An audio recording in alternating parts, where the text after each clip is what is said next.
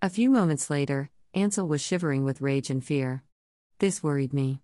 I was doing the wrong thing, I shouldn't be arguing with him. He knows. And he may not know what is going to happen, but he can feel what will be my reaction. And he doesn't like it. I reach a pile of yellow, brownish bones that have probably been there for 10 or so years. The jaw of the skull is full of determination. No fear of death. Just hope and will to fight for their side. I move on, my feet going in directions that Ansel's trying not to take me. They pass another pile, and many others until I stop at a pile of not bones, but blue violets.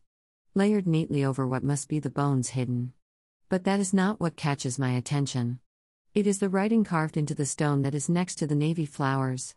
It reads Valerie Fallion, Queen of Life, Ruler of Tranquility.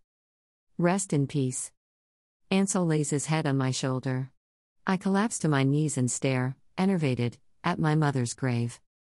When I wake up, I'm wrapped up in a blanket of darkness, my bed a duvet of leaves.